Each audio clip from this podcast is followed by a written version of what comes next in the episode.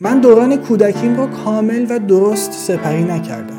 پس اگر صد سال من بشه هنوز کودک. این اتفاقیه که زیاد دیده میشه. طرف پنجاه سالشه. اما مانده. در همون دو سه سال اولی زندگیش مانده.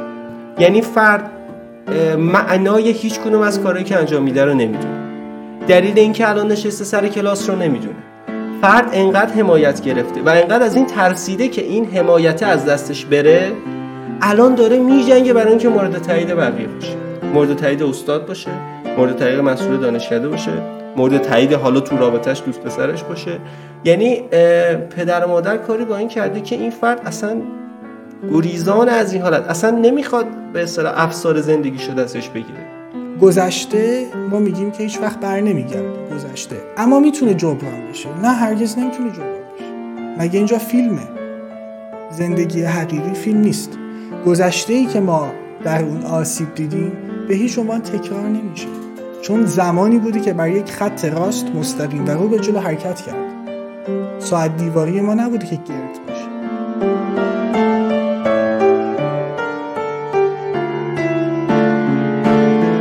سلام بچه امیدوارم حالتون خوب باشه. من ارشیام از استودیوی تایملس روم و در کنارم کوشر خیلی خوشحالم که این ویدیو رو دارید نگاه می‌کنید. اگه محتوای ما رو قبلی رو دیدید اینم ببینید چه بدی گفتم. اگه ندیدید می‌تونید برید قبلی ها رو ببینید. محتوامون رو ما هم توی یوتیوب می‌ذاریم هم توی اپهای پادگیر. ولی لطف بزرگتری به ما می‌کنید که از طریق یوتیوب برنامه رو ببینید که اینجوری هم حمایت بیشتری بشه. اگه دوست دارید بازم از ما حمایت بزرگتری بکنید اون موقع که این ویدیو رو می‌بینید ممکنه یه لینک هامی باش پایینش باشه. می‌تونید از اون طریق از ما حمایت بکنید. می‌تونید یه پیام بهمون بدین با یه عنوان خاصی که بعد اون رو توی ویدیوهای بعدی که می‌سازیم عینا دوباره تکرار می‌کنیم و با هم دیگه اونجا یه مکالمه ای داریم در نهایت هم که بزرگترین لطف و کمکی که می‌تونید به ما بکنید بزرگتر از همه اینا اینه که این محتوا رو اگه دوست داشتین با بقیه به اشتراک بذارید. هر نظری هم که داشتید مخالفتی بود یا اتفاق مشابهی که براتون افتاده بود چون محتوای ما یه جوریه که ممکنه توش تجربه مشترک زیاد براتون پیش اومده باشه. حالا چه در تایید حرفای ما چه در تکذیب حرفای ما می‌تونید بیاید کامنت بذارید و همزمان با دیدن محتوای ما مخاطبا می‌تونن با نظرهای شما آشنا بشن. مخلصیم بریم سراغ این قسمت. کتابمون چیه؟ بریم یه کتاب دیگه داریم از نویسنده اپیزود قبل آلیس میلر. به نام دلهوره های کودکی جستجوی خود واقعی. گفتیم که ایشون یک فرد معتبر و شناخته شده و متفاوت هستند. در زمینه روانشناسی کودک و آثارشون هم تماما متمرکز بر دوران کودکی و تمام احساسات اصیل سرکوب شده. ما یه سری مباحث رو گفتیم از کتاب قبلیشون و این کتاب هم به نوعی در تایید همون حرف هاست. و یک سری حرف های جدید دیگر هم داره. یک سری نقد های جدی هم داره که توی این اپیزود می‌خوایم بهش نگاه بندازیم و با هم صحبت بکنیم در رابطه نقد خودش یا نقد به این کتاب؟ نقد درمانگرا. یعنی خودش به عنوان یک منتقد که داره خیلی از درمانگرها و تراپیست ها رو نقد می‌کنه. اولی کتاب میگه که کتاب انگار به طور کاملا بازنویسی کرده یک مرتبه. بله بله, بله. یه سری بخشش گفت کلا هست کرده. بله. خودش هم نقد کرده با این بله بله. چون قشنگ گفته بود من اون موقع فکر می‌کردم که داستان اینه ولی الان می‌دونم این نیست. بله. و این خودش خیلی جالب بود. همین الان اومدم سایلنت کنم و با انگشتم موزه الو سلام خوبی. مرسی من سلامتی شد بله بله امشب نه فردا شب می‌خوام امشب قربونت نه قربون شما. ممنون عذرخواهی می‌کنیم از شما و مخاطبین. جواب مامان بابا رو باید داد. آره در شیرین باید کش کنه.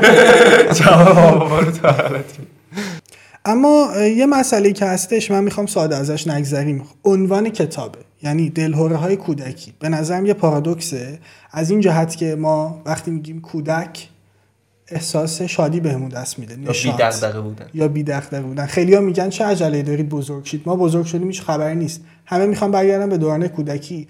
ولی اینجا اسم عنوانش دلهوره های کودکی. چی میشه که یه کودک دچار دلهوره میشه؟ و این به نظرم خیلی جالب بود برام.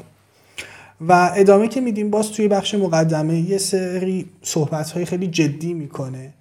ما توی اپیزود قبلی صحبت کردیم راجع به اینکه خب غریزه مادرانه است به هر جهت مهر و محبت باید جاری باشه. و یه اثبات خیلی جالبی داره توی این کتاب برای این داستان و اثباتش هم پیشینه تکاملی ما انسان هست بررسی که انجام میده میگه 5 میلیون سال طبق نظر متخصصین و مورخین توی اون زمینه. انسان ها مسالمت آمیز با هم زندگی کردن. چون اگر این گونه نبود به این تکامل و به این تمدن انسانی دست پیدا نمی‌کردن. طبق انتخاب طبیعی به اینجا نمی رسیدن و بعد از اینکه وارد دوران نوسنگی میشن و به نوعی مدرن میشن نسبت به اون موقع دارم میگم. و رو میارن به کشاورزی از اونجا دیگه دعواها شروع میشه. زمین تو بزرگتره زمین من باید تو بزرگتر باشه تجهیزات تو بیشتر تجهیزات من باید از تو بیشتر باشه. و اتفاقاتی که میفته به نوعی از این مسیر شروع می‌کنه برای اینکه بگه جنگ جنگی که ما امروزه می‌شناسیم و پرخاش و خشونت عملا در طبیعت نیست. همچنین در پیشینه تکاملی ما هم نیست. به همین جهته که این اتفاقات به نوعی بر ما اثر بدی دارن اثر منفی دارن. و در یک کودک هم ما بخوایم بررسی بکنیم با توجه به اینکه یک ژنوم پاکی داره وقتی به دنیا میاد اتفاقی که میفته نمی‌تونه سوء رفتار رو بپذیره. نمی‌تونه این آسیب ها رو پردازششون انجام بده. واسه اینکه تکامل هم داره به ما اثبات می‌کنه که پذیرش این برای کودک ممکن نیست. بای دیفالتش غریزش اینه که الان مهر و محبت ببینه کما اینکه در حیوانات هم جاریه. یعنی اگه یک حیوانی هم فرزندش رو نخواد قطعا نمی‌ذاره زنده بمونه حالا میخورتش. ولی مثل ما آدمیزادها اگر حالا فرزند رو هم می‌خوام نداریم کم داریم بگم من نمی‌خوام اصلا. ولی سالیان سال رنجشون میدیم. این بحث خیلی بر من جذاب بود. یه اثبات خیلی مختصریه بر این که خب پس قبوله سوء رفتار در ابتدای زندگی. از جانب پدر و مادر به هیچ عنوان قابل توجیه نیست. باز همون توجیهات مصطلح. به صلاحته. نمی‌دونم ما درست میگیم ما بزرگتریم. و اون داستانی که پدر مادرها بشن شبه خدا و فرزند بشه گناهکار منتفیه. می‌خوای نظر تو اول راجع به این به من بگو بعد ادامه بدیم ببینیم به کجا می‌رسیم خب درست بود دیگه. آخه یادم توی جهش اجتماعی هم که می‌خونیم راجع به این توضیح داده بود هم بله. حالا در رابطه با نسبتی که والدین دارن یعنی اول داری نشون میدی که این به صورت تئوریک نباید اینجوری باشه. بله حتما. یعنی طبیعیه که پدر و مادر به بچهش باید محبت بکنه بچه نیاز داره. در رابطه با جامعه هم تو فلسفه تنهایی گفت یعنی نیاز اجتماعیش هم باز تو همین حالت تکاملیمون توجیه می‌شد که ما چجوری باید با بقیه رابطه برقرار بکنیم و چه نیازهایی داریم. البته من خودم این دیدگاه تکاملی رو نسبت به هر چیزی که مثلا می‌خونیم و اینا راجعش بحث می‌کنیم یه شکی بهش دارم. مثلا الان شما میگی همه بچه دوست دارن. بعد دارم فکر می‌کنم که آیا تو این لحظه حالا ما به عقبمون که نگاه می‌کنیم این نتیجه رو می‌گیریم. ولی این تضمینیه که از الان به بعدم همونجوری باشه. یعنی شاید از الان به بعد آدما ممکنه به هزاران دلیل دیگه اصلا نخوام بچه داشتن و ما ممکنه اگه بخوایم به گذشتمون نگاه بکنیم بگیم این آنورماله. درست. ولی ممکنه از این به بعد به خاطر یه سری اتفاقات دیگه نرمال بشه این. ببین من اینو فقط بگم صحبتی که داره می‌کنید فقط صحبت خیلی جدیه. یعنی تئوری خودش. به هر جهت تکامل یه تئوریه. هیچ تئوری صد درصد قطعی نیست. اما اون بحثی که من گفتم بچه معمولا دوست دارن منظورم راجع به بچه است که حضور داره نه اقدام به داشتن بچه. اینو اولا که درستش بکنم. و خیلی باهات موافقم. راست داری میگه اتفاقا. یعنی تکامل بقا رو همیشه می‌خواد. بقای ما وابسته به تولید مثله. و خب بعضی شاید واقعا نخوام یعنی اصلا دیگه نخوام و منطقی هم باشه درشون توجیه پذیر هم باشه. این خودش به نظرم خیلی جای بحث داره و خیلی هم جالب می‌تونه باشه که چرا دارن بقاشون رو به خطر میندازن و به نوعی اون در واقع تبار ژنتیکی به خصوص منقرض میشه با این کار. اینم خیلی جالبه و منم جالبه. حالا اون بعد میره واسه یه مبحث دیگه آره میشه اون خودش میشه یه داستانه دیگه. آره از بحث کتاب فاصله آره. می‌گیره اگه بخوایم صحبت کنیم راجبش خب به نظرم یکم صحبت کنیم راجب باز داستان احساسات و اشتباهات مصطلحی که به نظر من راجب حداقل خودم وجود داره. من اولش مثال می‌زنم از یک پدیده کاملا زیست شناسی یه پدیده زیستی که جاری هست در بدن همه انسان ها بعد صحبتم رو ادامه میدم. جا. شما ادامه چشم. جانم حالا شاید خیلی آشنا نباشن من به زبان ساده بیانش می‌کنم. زمانی که یه سلولی می‌خواد تقسیم بشه یه سری مراحلی رو باید طی بکنه تا در نهایت مثل خودش رو تولید کنه که در سلامت کامله عین خودشه و به نوعی دخترشه. ما به اون سلول اولیه لفظ مادر رو اطلاق می‌کنیم. به سلول های حاصل میگیم دختر. از بین مادر تا دختر یک سری مراحلی باید سپری بشه و هر کدوم اسم خاص خودش رو داره. کاری به اسامیش نداره. بس اینجاست که مرحله یک زمانی می‌تونه سپری بشه و وارد مرحله دو بشه اون بحث تقسیم سلولی که تمام فرایندهایی که باید انجام می‌شده در اون مرحله انجام بشه.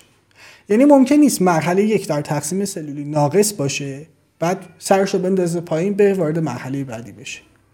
ممکن این اتفاق بیفته اما نادر به نوع جهش محسوب میشه. اما همیشه کنترل کننده هایی هستن که مانع از بروز این جهش ها میشن. صحبت هم اینه که واسه پاس شدن هر مرحله باید یک سری قوانین رو طی بکنه تا به سلامت کامل برسه و وارد مرحله بعد بشه. داستان زندگی ما همین مدلیه. ما در هر دوره از زندگیمون در هر سنی باید یک سری انگار که واحدهایی رو پاس کنیم. واحدهایی که به لحاظ روانی ارزندن نه به شکل فیزیکال و عینی وجود داشته باشن. تا بتونیم با سلامت کامل وارد مرحله بعدی بشیم. اما زمان داره میگذره و ما سنمون داره بالا میره. اتفاقی که میفته اینجا دیگه ما کنترل کننده نداریم که آلارم بده بگه تو داری اشتباهی میری وارد مرحله بعد میشی. و این عملا داره شکل جهان رو زشت می‌کنه. این داره به ما آسیب می‌زنه. ما ناکامل میشیم و هی داریم مراحل رو طی می‌کنیم چون زمان به ما اجازه نمیده. حالا چه اتفاقی میفته من دوران کودکیم رو کامل و درست سپری نکردم. پس اگر 100 سال من بشه هنوز کودکم. این اتفاقیه که زیاد دیده میشه. طرف 50 سالشه. اما مانده. در همون دو سه سال اولی زندگیش مانده. و اون ماندن در اون دو سه سال اول زندگی هم باز ناشی از اینه که نتونسته احساساتی رو که در اون لحظات باید ارائه می‌کرده و متقابلا این احساسات باید درک می‌شدن اینها اتفاق نیفتاد. در نتیجه پیوسته در انتظار برآورده شدن است و یه ایده ای داره. یه ایده شاید ما خودمونم داشته باشیم که گذشته ما میگیم که هیچ وقت بر نمیگرده گذشته اما می‌تونه جبران بشه. نه هرگز نمی‌تونه جبران بشه. مگه اینجا فیلمه؟ زندگی حقیقی فیلم نیست. گذشته ای که ما در اون آسیب دیدیم به هیچ عنوان تکرار نمیشه. چون زمانی بودی که بر یک خط راست مستقیم و رو به جلو حرکت کرد. ساعت دیواری ما نبودی که گرد باشه. مسئله اینجاست که ما نباید در صدد جبران گذشته باشیم. شاید خیلی ها که اپیزود قبلی رو گوش کرده باشن پدر مادر بوده باشن یا فرزند بوده باشن و به گذشتهشون رجوع کرده باشن دیدن که یه سری چیزها رو آسیب های وجود داشته و یه سری چیزها باید تغییر بکنه. اما نباید اینا جبران بشه. یعنی قابلیت جبران نداره. اگر ما در صد جبرانش بر بیایم به نظرم داریم خطا می‌کنیم. ما تنها کاری که می‌تونیم برای گذاشتمون انجام بدیم درکشه و آسیب هاشو بشناسیم تا بتونیم بپذیریم. آره این آسیبا به ما وارد شده. و تلاشمون رو بگذاریم برای لحظه حالمون. یعنی حالمون بر اون اساس خوب بشه تا بتونیم در ادامه روند بهتری داشته باشیم. که باز بتونیم بود روانی بود عاطفیمون رو پرورش بدیم از این طریق و در انتظار برگشت یا جبران گذشته نباشیم. انتقاد نویسندم بود دیگه به درمانگرای دیگه. بکنم راجع به فروید همین بله. می‌گفت. شما قبل از اینکه بخوای اصلا به شناخت برسونی مخاطبتون نسبت به گذشته که داشته شروع می‌کنی انگار به درمان. بدون اینکه اون فرد حالا کلی بوده ما جزئیاتش رو نمی‌تونیم تجزیه تحلیل بکنیم. ولی تاکیدش هم رو همین بود. می‌گفت شما قبل از اینکه اون فرد بتونه درک درستی از کودکیش و آسیبایی که بهش رسیده رو پیدا بکنه اون فرد درمانگر دیگه. کدوم فرد منظور خود فرد بیمار. فرد به نوعی بیمار. آره. انا بیمار اسم درسته یا نه ولی آره. درست روش زخمیه. به آره. نظرم میگه قرار اینکه خود فرد نتونه و تشخیص نده که چه آسیبی بهش رسیده. یعنی ما نتونیم بفهمیم منشأش کجاست نمی‌تونیم درمانمون رو شروع بکنیم. بله. و البته خب از این جهت هم که داریم. میگه باز نیاز داریم به یه شاهد آگاه دیگه. نیاز داریم به شخصی که ما رو در این جهت سوق بده. شاید بای دیفالت ما نتونیم به این توانایی برسیم و نیاز داشته باشیم به درمانگر و ای کاش که اون درمانگری اینها رو بشناسه. الان بحث نقد شد. دقیقا نقد آلیس میلر هم به اینه که خیلی از درمانگرها خودشون واهمه دارن از برگشت به دوران کودکیشون و میترسن برگردن و دارن به نوعی اون متدهای درمانیشون هم از این دور نگه میدارن که مبادا آسیب ببینن. پس نمی‌تونن عملا کمک مفیدی بکنن. شاید بتونن با تجویز حالا نسخه پزشکی دارو اگر باشه یا یک سری دلخوشی های کوچیک اون احساس افسردگی رو از بیمار بگیرن اما عملا یک فریبه و اون احساس افسردگی باز برخواهد گشت و حتی ممکنه شدیدتر بشه. یه چیز جالب می‌گفت راجع به شباهت روان درمانگرا به والدین و بعد داشت میگفتش که خیلی این روان درمانگرا ناشی از یه رشد درستی که نکردن اومدن شدن مثلا روان درمانگر. آره مثلا فرد توی کودکیش به خاطر اینکه مثلا بیش از حد شاید مستقل بوده این عادت بهش مثلا یه جوری انگار وارد شده که باید مشکلات خودش و بقیه رو حل بکنه درست. خیلی از بچه ها تو بچگی مجبور میشن به اینجور رفتار کردن و فرد رشد درست پیدا نکرده همون منشی که اون لحظه پیدا کرده رو توی بزرگسالیش میاد منجر میشه به اینکه بشه روان درمانگر و همونجوری یه به به جای والد بیاد دوباره یه آدم دیگر رو بخواد درمان بکنه. درست. یعنی توی یه لوپی قرار می‌گیرند که باز درست رفتار نمیشه. یعنی خود اون روان درمانگره اساسا به واسطه اون شاید مشکلی که توی رشدش بوده الان به این جایگاهی رسیده که می‌خواد اینجوری رفتار بکنه. آره تمایل داشته که توی این مسیر حرکت بکنه و مثلا روان درمانگر بشه. این موضوع مهمیه. یعنی من خودم توی اطرافیانم خیلی شده که بشنوم. من رفتم مثلا پیش یک مثلا روانشناسی یا روانکاوی یا حالا مشاوری هرچی بعد اصلا این چیزای عجیبی به من می‌گفت. اصلا من نبودم. اصلا طرف یه جور دیگه داشت زندگی رو نگاه می‌کرد. اصلا نمیفهمیدم چی داره میگه. اصلا نمی‌فهمید من دارم چی میگم. این اتفاق زیاد میفته کلا به طور کل روانپزشکی روانشناسی همه اینا به نظرم همیشه بین علوم طبیعی گوشه رینگ بودن و داشتن مش میخوردن. یعنی الان مثلا علم ژنتیک که دیگه بهترین دورانش رو داره سپری می‌کنه میاد یه عالم مدرک جمع می‌کنه تولید مقاله می‌کنه. ما می‌تونیم سرطان درمان کنیم ما الان می‌تونیم تک تک ژنای آدم رو بخونیم. اما مسئله اصلا اون نیست. اصلا شاید اشتباهی دارید می‌زنید. شاید منشأ اصلی سرطان ها ناکامی هایی که توی جسم ما اتفاق میفته اینها نباشه. خوبه که از این منظر هم بهش نگاه کنیم. از این منظر علوم روانشناسی در نگاه می‌کنن روانپزشکان نگاه می‌کنن که اینا هم باز اشتباه دارن نگاه می‌کنن. اشتباه هم در اشتباه میشه این. و عجیبه واقعا. خیلی عجیبه. یه مشکل من اصلا حیرت می‌کنم این دوتا کتاب رو. من چند تا کتاب هست موقعی خوندنشون تو حین خوندنشون هی گفتم خدای من 20 تا از این بخرم. تو اصلا برم تو خیابون شروع کنم پخش یکی مغلطه بود. خوبی. خب یکی مغلطه بود. که تا ابد فکر می‌کنم مثلا هدیه بدم کادو بدم. یکی این دوتا کتاب آلیس یعنی نه که بگم حالا اینا بهترین کتابان خب؟ ولی حس می‌کنم کتابایی که من انقدر توش دارم از دور و اطرافم از خودم و از نزدیکانم انقدر دارم مستاف پیدا می‌کنم برای اینکه حیرت انگیزه یعنی این دلهورای کودکی هر 20 صفحه مثلا داستان محور بود دیگه مثلا یه داستان طرف هر یه داستان در میون یکیشو من نزدیک بودم. خب؟ یعنی مثلا یه یه مثالی که من حالا جدا کرده بودم الان که خودم یادش افتادم راجع به خلق شخصیت ساختگی بود. خب؟ که چجوری یک بچه وقتی در حین رشد مرتب انگار اعتیاد پیدا کرده به اینکه مورد تایید والدینش باشه بعدا چه مشکلاتی پیدا می‌کنه؟ خب؟ و من اینو به شدت می‌بینم الان. یعنی من شاید بگم تو سی نفر کلاسمون تو کلاس دانشگاهمون حداقل 15 نفر عینا با این مسئله مشکل دارن. یعنی من قشنگ این رو مستاقش رو می‌بینم. وقتی باهاشون هم حرف می‌زنی حالا خوبه که باز بعضی مواقع به این پی بردن خب؟ ولی بعضی مواقع تو ریشهشو پیدا نکردی خب؟ بعد یه یه چیزی می‌خوام بگم این جالبه. پدر مادرای نسل ما اینو خیلی احتمالا بهمون میگم ازش ما بچگی بدی داشتیم. شما دارین تو بهشت زندگی کی بابا بابان ما این کارو برای شما می‌کرد؟ خب؟ بله. مسئله اینه این حمایته اصلا یه کاری کرده که بچه ها حالا از اون ور افتادن. یعنی الان همسن و سال ما از ترس این که از حمایت پدر و مادر دور بشن اومدن این شخصیت ساختگیه رو به وجود آوردن.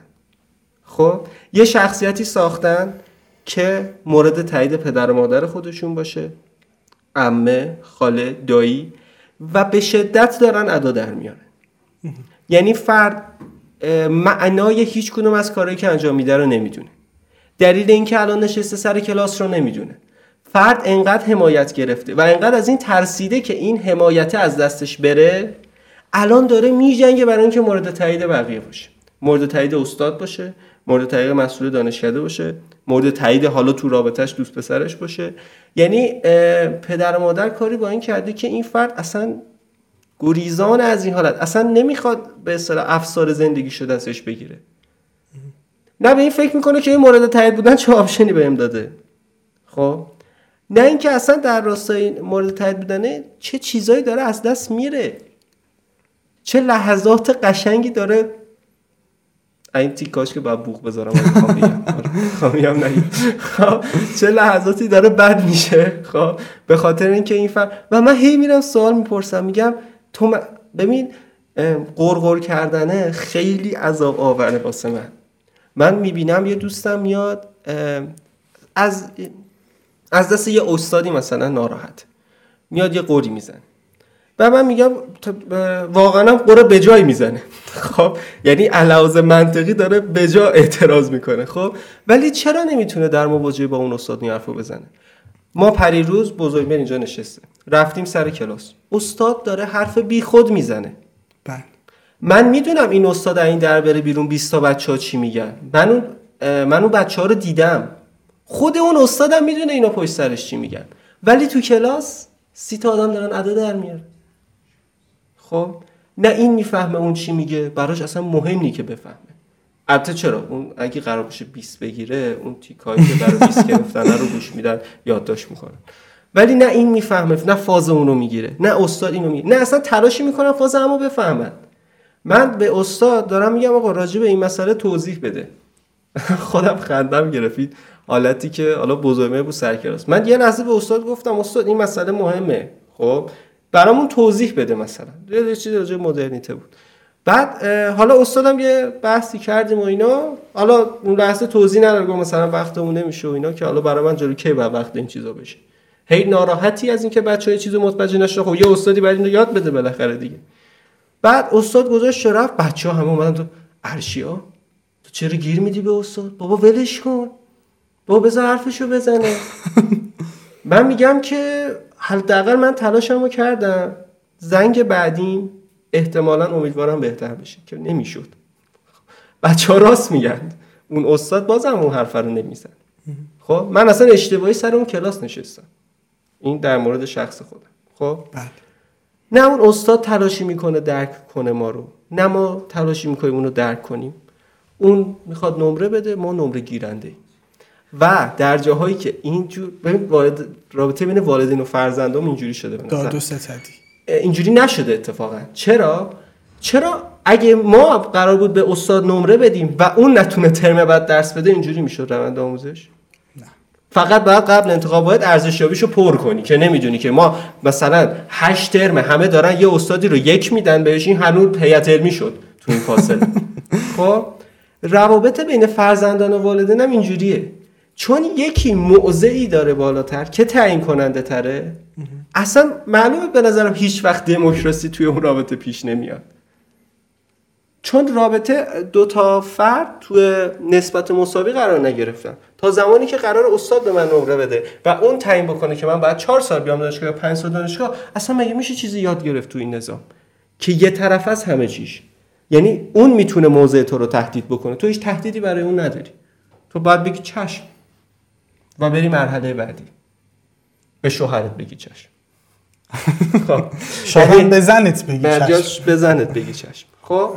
یه سری آدمی هستیم فقط داریم چشم میگیم. و ناراحتیم. ببین من من میگم من ناراحتم. یه جا حرفمو زدم به استاده. خب؟ یه جا ازش خواستم این تلاشو بکنه. بهش گفتم من نمی‌فهمم مثلا یه بار دیگه توضیح بده. ولی برای بقیه بچه اصلا مهمم نیستی. نمی‌دونم من کار درست رو می‌کنم. اونا حق کار. درست رو می‌کنن. کاری که بچه ها می‌کنن به نظرم حق دارن. کاری هم که شما می‌کنی حق داری. یعنی کار درست یا اشتباه نیست. کاری که توجیه پذیره. میگم شخصیتی که امروز ما هستیم همون شخصیه که کودک درونمون می‌خواد همین نما رو ببینه. می‌خواد ما رو ببینه.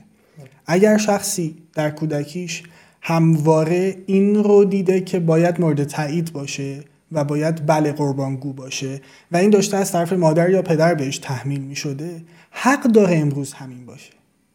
می‌دونی ماجرا اینه که ما امروز حق می‌تونیم داره رو نمی‌دونم واژه درسته یا نه؟ ببین آخه ما در نه کودکی حق که نه نه ماجرا اینه که نه، در کودکی علتش چیه، ولی- ما بر اساس ناخودآگاه این رو پذیرا بودیم. چون نزدیکترین فرد به ما مادر و پدر بوده می‌گفتیم حتما این مدلیه. باید این مدلی باشه لابد. هر کاری هم که می‌کنن همین پذیره یعنی مثلا راجع به آزار خانگی هم همین مطرح میشه. پدر یا مادر خشونت ها و حالا آزارهای فیزیکال جنسی کودک اونجا برداشت و پردازش درستی نداره. میگه لابد همین جوریه دیگه. در ذهن کودکانش. بحث من اینجاست که در اون موقع در ناخودآگاه این رو پذیرفتن که باید مثلا از برادر خواهرای کوچیکترشون مراقبت بکنن. بعد سفره رو جمع کنن. بعد همش بابا هرچی خواست بگن چشم مامان بگه چشم. و در سطح ناخودآگاه بوده بزرگ شدن با همون فاز با همون شرط ها و با همون قوانین. و این ادامه پیدا کرده. خب این رونده باید یه جا بشکنه دیگه. ما که الان بزرگ شدیم می‌فهمیم خداگاه چیه ناخداگاه چیه. باید سعی کنیم به این درک راجع به خودمون برسیم که رفتار امروز ما از ناخداگاه ما داره منشأ می‌گیره یا در خداگاهمونه ما می‌فهمیم داریم چیکار می‌کنیم. شما گفتی راجع به این که باید درک باشه بین استاد و دانشجو و این درک باید متقابل باشه. من میگم مثلا اون درک رو بیا ول کنیم. اول استاد خودش رو درک کنه ما هم خودمون رو درک کنیم. شاید تعریف فرق بکنه.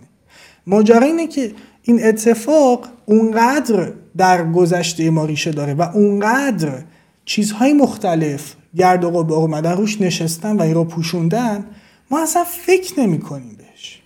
یعنی فکر می‌کنیم همین مدلیه دیگه.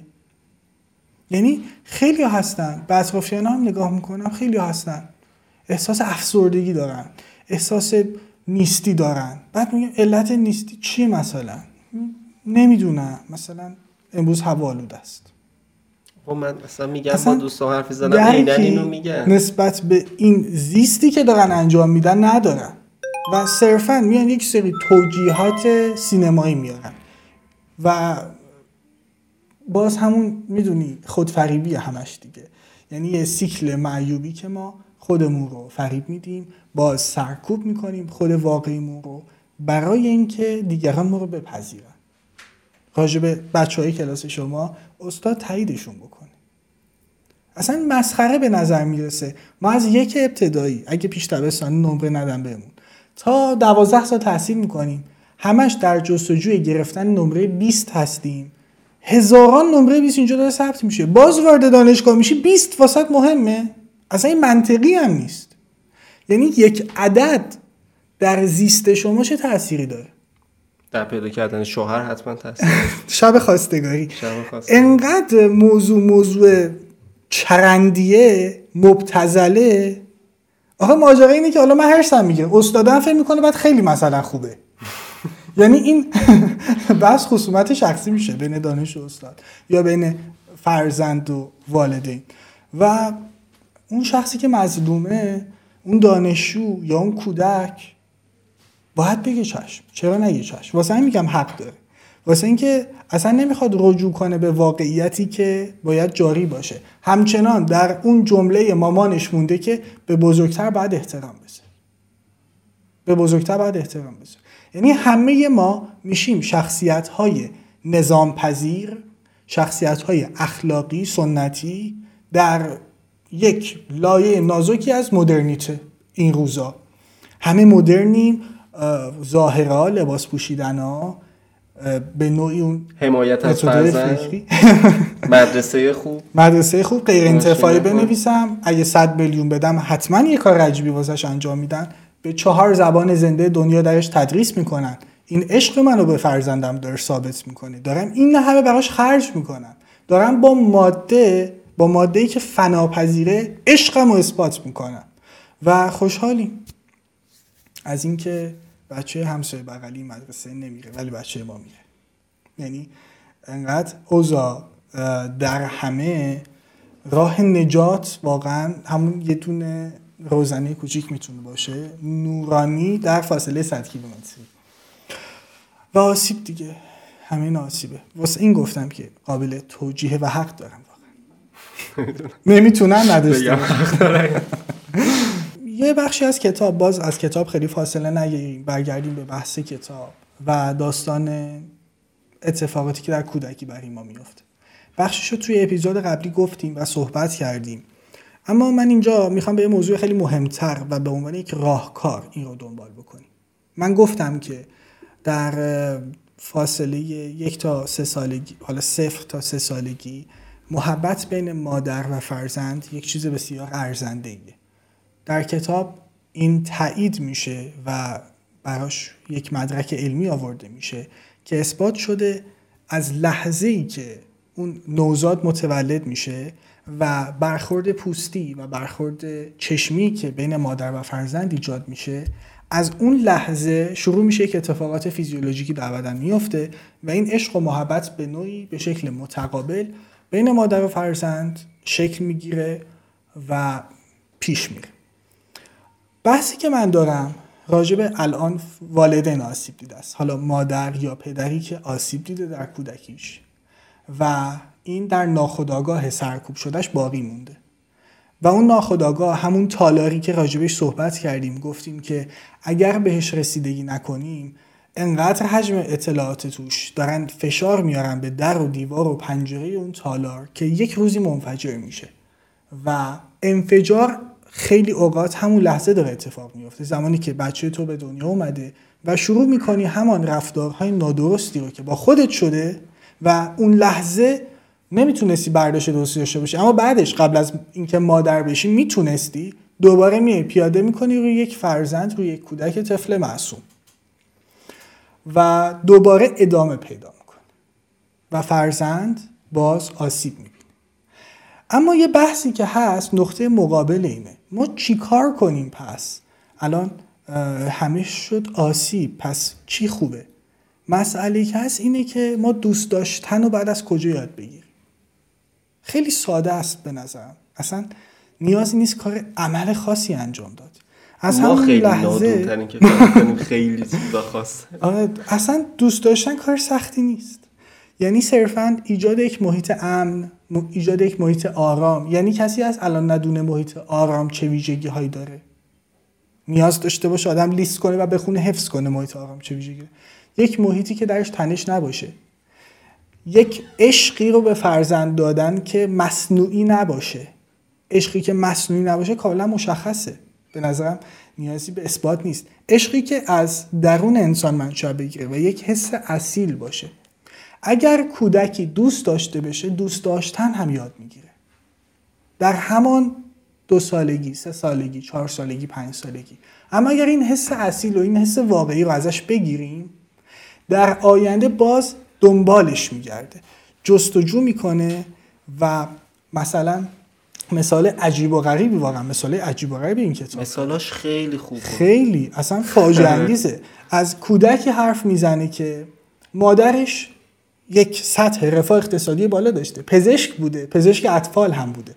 و این کودک مجبور بوده ساعتهای ناهارش رو تنهایی سپری کنه با یک پرستار. آن چیزی که در ذهنش بوده چی بوده؟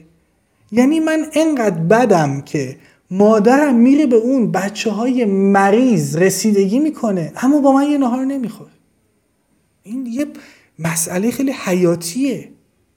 یعنی خیلی از خانواده های ایرانی وضع اقتصادی هم الان بده دیگه منتظرن بول بگیرن. وضع اقتصادی بده. باید صبح تا شب بریم سر کار. بچه کجاست؟ خونه پیش مامان بزرگشه خونه پیش پرستارشه. الان همین یک مثال کتاب واقعا باید یک سال بهش فکر کرد. یعنی پردازشی که ذهن کودک در اون لحظه انجام میده. و خب باید چیکار کنه اون موقع؟ کودکانه فکر می‌کنه لابد من یه ایرادی دارم. پس اون به نوعی کینه ای که نسبت به مادرش داره مجبور میشه در آینده بره روی خانمهای دیگه روی زنهای دیگه روی دخترهای دیگه پیاده کنه. آیا این توجیه پذیر نیست؟ آیا ما نباید از محکومین به حبس ابد بپرسیم چرا تو این کارو کردی؟ باید پرسید. باید از قاتل بپرسیم چرا این کار کرد باید از متجاوز بپرسیم. خشم و باقی صفات بد بشری نفرت از کجا میان؟ اگر قرار باشه همه ما کودکی باشیم و سرزنده سرزنده بودن نه به این معنی که با نشاط باشیم بدون غم باشیم نه اصلا. به این معنی که حسمون رو صادقانه بروز بدیم. بدون سرکوب. اگر شادی بخند. اگر غمگینی گریه کن. پدر مادرها ما رو محکوم می‌کنن به اینکه مرد گریه نمی‌کنه. و یک نسل مرد تولید میشن که نمی‌تونن گریه کنن. چون در کودکی محکوم شدن به اینکه گریه کار مرد نیست. گریه حس انسانیه. گریه حس انسانیه ما از انسان داریم دور میشیم. خوبش هم نمی‌تونه بعدم چه خوب چه بد. میگم دو طرف طیف رو باید واقعا نگاه کنیم یعنی ما ناتوان میشیم. هم در بیان احساسات خوب هم در بیان احساسات بد. حالا این به دو شکل جلوه می‌کنه دیگه. یا می‌فهمیم معادلات جامعه یه داستان دیگه است. میشیم یک شخصیت خودنما. یعنی تلاش می‌کنیم باز. اونا رو پنهان کنیم و در یک پوشش خودنمایی خودمون رو نشون بدیم به بقیه و همون با داستان تایید است. یا میشیم افسرده. اما هر دوی اینها مسیرهای انکارن. انکار اون چیزی که واقع بر ما گذشته و آسیبن راجع به این مثالهایی که گفتی یه چیزی یادم اومد. مثال بستنی خوردن بچه بود که داشت می... من این مثال رو توی فیلم آتش بسم دیده بودم. من آتش خیلی یاد آتش بس می افتادم موقع خوندن کتاب. چون هم راجع به کودک درمون خیلی صحبت می‌کرد تو قسمت های پیشش. هم یکی هم مثالاش عینا توی اون فیلم آتش بس دو اومده بود. داشت میگفتش که حتی عینا که نبود ولی داشت می‌گفت یه پدر و مادری میرن بیرون خر می‌کنن. چرا یه بستنی برای خودشون می‌گیرن؟ میان به بچه میگن یه تیکه بخور. مگه بچه یه آدم جدا نیست؟ میگه تمایل اون بچه به این بستنی تازه خیلی بیشتر از توه. تو بله. برای خودت یه دونه می‌گیری بعد بابا مامانه یکی یه گاز میدن مثلا بچه مثلا این بستنی مثلا بخوره. بعد میگه همین راجب تفاوتی که بچه دیدگاهش چه فرقی داره. به قول تو میگی بچه فکر می‌کنه من یه ایرادی دادم مادرم رفته. میگه ببین اون بچه داره این حسو می‌کنه که پدر مادر از این خواستشون دارن محروم می‌کنن. تو به اون بچه نمی‌تونی توضیح بدی انقدر بستنی برای تو لازمه. بله. یا میگه بچه دوست داره چوب بستنی رو دستش بگیره. میگه چرا برای تو سخت اصلا بستنی تو بندازی دور. یا بستنی تو بخوری با چوب دستی بدی بچت بخوره بستنی رو. یعنی مسئله اینه که داده هایی هم که داریم بعضا خیلی دم دستیه. راجب سلامتی سری داده داریم مثلا. به بچه نباید اینو داد. فقط نمیدیم.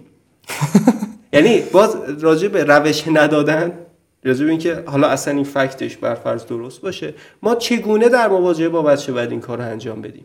بله. ما از یک پدر بزرگ یک سالمند همون جوری داریم مثلا من می‌کنیم که از یه بچه داریم من می‌کنیم. در نهایت اطراف ما رو سری دیتاهای ساعتی می‌گیره که خیلی هم انگار حال نداریم بریم شاید. بیشتر راجبش بخونیم. شاید. با حرفات موافقم. و تاییدشون می‌کنم مسلما. و برای بحث جنبندی دو تا صحبت دارم. یکیش باز داستانه که یه نمی‌دونم واقعا که هم شنیدم. فکر کنم یه بار داشتم یه چیزی رو میدم توی تلویزیون یا هر چیزی. که یک نمایی رو ترسیم کرده بود. از یک محل یه خیابون بود یه محل پر رفت آمد. همه آدم بزرگ ها بودن با قدای کشیده. قدهای بلند و یه کودکی که گریان بود. و اون شخصی که داشت به این تصویر توضیح می‌داد میگفتش که شما آدم بزرگم اگه بیاد از سطح اون کودک به این جهان نگاه بکنید قطعا گریانید. این خیلی برای من داستان جذابی بود با اینکه خیلی کوتاه بود. و به عنوان بحث انتهاییم چون داستان کودکم فعلا تموم میشه بعد از این دوتا کتاب و باز در تایید بیشتر حرف شما کودک یک شخصیت جداست. شخصیت جدا. عشق منحصر به فرد خودش رو میطلبه. مهر منحصر به فرد خودش رو میطلبه. احترام خودش رو میطلبه. و درک مستقل خودش رو میطلبه. هیچ بچه شبیه مادرش نیست. هیچ بچه شبیه باباش نیست. باعث نشیم که آینده فرزندمون که شاید واقعا دوستش داریم اما نابلدیم در این دوست داشتن. باعث نشیم آینده فرزندمون به مسیر اشتباهی وارد بشه که هرگز جبران پذیر نیست. و امیدوار هستم که این درک پیش بیاد به وجود بیاد. ما آگاهانه بچه دار بشیم و دچار این خطاهای جبران ناپذیر نشیم. امکان نداره ما کودکی خوبی داشته باشیم و آینده خراب. نظر شخصی خود من. حالا گنجینه از چیزایی که راجع به کودکی خوندم. فقط به یه جمله میشه ختمش کرد. کودکی گرچه خیلی از ما فراموشش می‌کنیم. اما به قطع مهمترین سالهای زندگی ماست و سالهایی که تماما در ارتباط با بیرون هستیم. امیدوار هستم این بیرون ما خوب باشه تا ما در آینده به خوبی بتونیم زیست کنیم. یه چیزی هم من آخرش بگم در رابطه با مسئله شخصی که قبل ویدیو هم بهت گفتم. توی کتاب یه مثالی می‌زنه میگه که در رابطه با همین که نمی‌تونی یه شخصیت مستقل رو فرض بکنی برای بچه مرتبط بود. میگفتش که یه سری یه دغدغه در رابطه با یک سری مسائل دیگه. حالا یعنی هر مبحثی که داره توضیح میده نویسنده یه مثال داستانیش هم براش میاره یه موردش. یه موردش این بود که در رابطه با فرزندی بود که این فرد در خانواده انقدر دچار سرخوردگی شده بود که بعدا در جامعه در مواقعی که شخص آگاهی داشت نسبت به مسائل نمی‌تونست حرف بزنه. چرا؟ چون مثلا در طی دوران کودکیش حالا به واسطه شرایطی که اتفاقا خوبم بوده.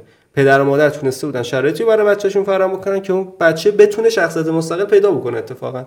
فردی بود که مثلا خیلی کتاب می‌خوند خیلی مطالعه داشت و این فرد در مواجهه با هر صحبتی که با پدر و مادرش داشت مدام مورد حجمشون قرار می‌گرفت که تو چون فکر می‌کنی که کتاب می‌خونی برتر از ما هستی بیشتر از ما می‌فهمی.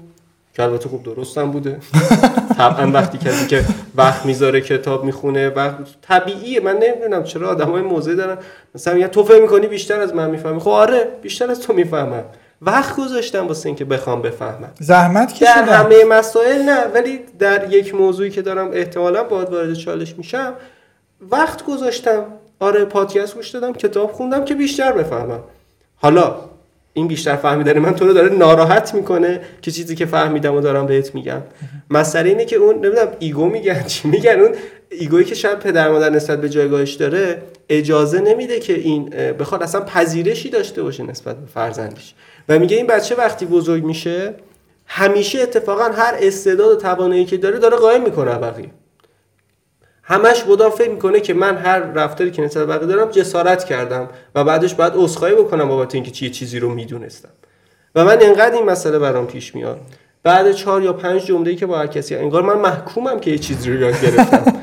مثلا به من میگن بابا تو یه جوری که انگار فانتزیه. کسی که کتاب می‌خونه اتفاقا کم اینجوری شده الان. کمتر از بقیه بارشه. انگار نمی‌دونه بیرون چه خبره. یه همچین ریاکشنی داره. میگم برو بابا تو تو نشستی که یه شوخی سریال پژمان می‌کرد.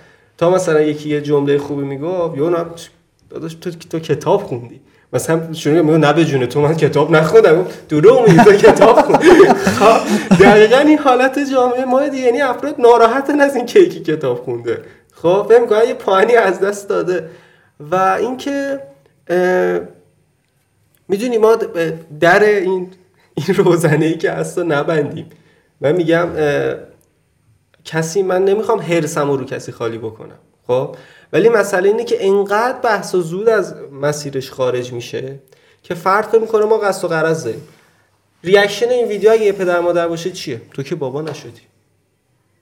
منم که مامان نشدم. منم مامانم که option شو نداریم خب؟ یعنی ساده ترین ریاکشنی که می‌تونه اون لحظه داشته باشه اینه که تو نه بابا شدی نه مامان شدی پس حرفت غلطه. ساده ترین دلایل رو پیدا می‌کنیم برای اینکه نخوایم یه چیزی رو یاد بگیریم. برای اینکه فکر مخالفت کنیم. آره. ببین من مثلا یه وقتا یادم بابام بهم گفت تو بابا نشدی می‌گفتم من بابام بشم خوب یا بد با شما فرق دارم. در نهایت شاید بدتر از شما بشم. مگه بابا شدن یک اتفاق ایدئولوژیک مثلا. یکی بابا میشه یهو مخش خالی میشه از تصورات قبلی میشه یه آدم دیگه. بابا شدن هم یه موقعیت دیگه. آره ممکنه پدر شدن تغییراتی رو در انسان به وجود بیاره. ولی تغییرات رو به وجود میاره. ولی من ممکنه این شما نشم. من ممکنه این پدرم نشم. بله. آره شاید با الان خودم فرق بکنه. ولی مسئله اینه که ما میگم این ریاکشن های ما این مسئله که تو کتاب بود تو صفحات آخرش هم بود اتفاقا امروز بله. داشتم میخوندم. بله. این مقدار دست گذاشت رو دلهوره کود- کودکی و نوجوانی بشه به عنوان جمله پایانی راجع به استقلالی که گفتی من استقلال رو به آزادی تعمین میدم. یک شخصیت آزاد و سرزنده. به نظرم تنها زمانی بروز می‌کنه که گذشتش رو بپذیره. چه غمناک چه شادی چه هرچی هرچی که بوده. تا بتونه احساساتش رو به درستی بیان کنه و به درستی ادا کنه. به خود واقعی انسانیش نزدیک باشه تا خود صنایش که اطرافیانش براش ساخته.